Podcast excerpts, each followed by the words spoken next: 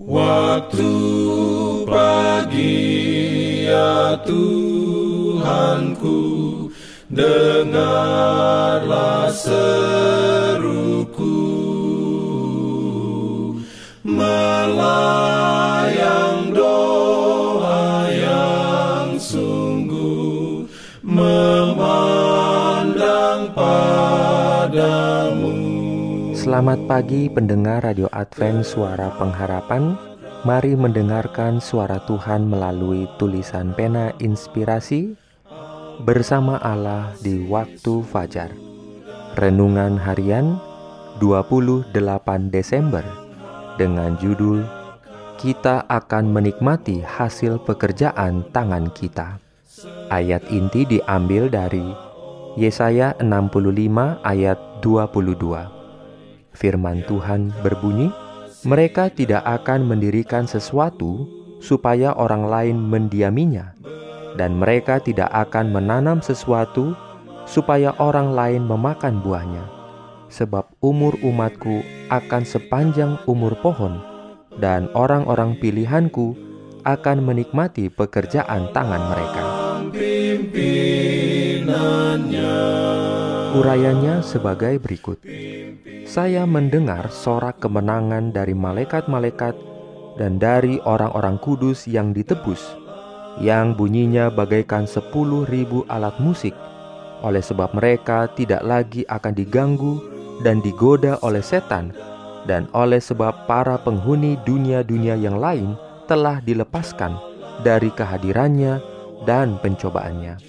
Di sana nanti apabila kabut yang menyelubungi pemandangan kita telah disisihkan, mata kita akan melihat keindahan dunia yang sekarang kita menangkapnya hanya sekilas melalui mikroskop, bila mana kita melihat kemuliaan langit yang sekarang dapat diamati dari jauh dengan teleskop, bila mana kutuk dosa dihilangkan, maka seluruh bumi akan kelihatan di dalam keindahan Tuhan Allah kita betapa satu bidang studi terbuka untuk kita pelajari. Di sana, pelajar ilmu pengetahuan dapat membaca catatan-catatan penciptaan dan tidak menemukan catatan-catatan yang mengingatkan kepada hukum kejahatan. Dia boleh mendengarkan suara musik alam dan tidak menemukan catatan ratapan atau rintihan duka cita. Di dalam semua benda-benda ciptaan, ia dapat menemukan satu tulisan tangan dan alam semesta yang luas memandang nama Allah tertulis besar dan tidak ada lagi tanda sisa dosa atau kejahatan di bumi atau di laut atau di langit. Bangsaku akan diam di tempat yang damai, di tempat tinggal yang tentram, di tempat peristirahatan yang aman tidak akan ada lagi kabar tentang perbuatan kekerasan di negerimu, tentang kebinasaan atau keruntuhan di daerahmu. Engkau akan menyebutkan tembokmu selamat dan pintu-pintu gerbangmu pujian.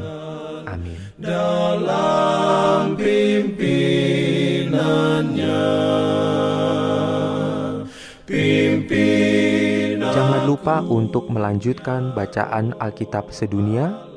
Percayalah kepada nabi-nabinya yang untuk hari ini melanjutkan dari buku satu Tawarik pasal 11.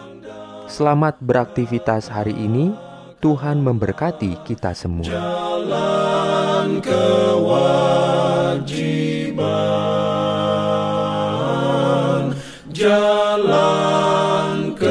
slow.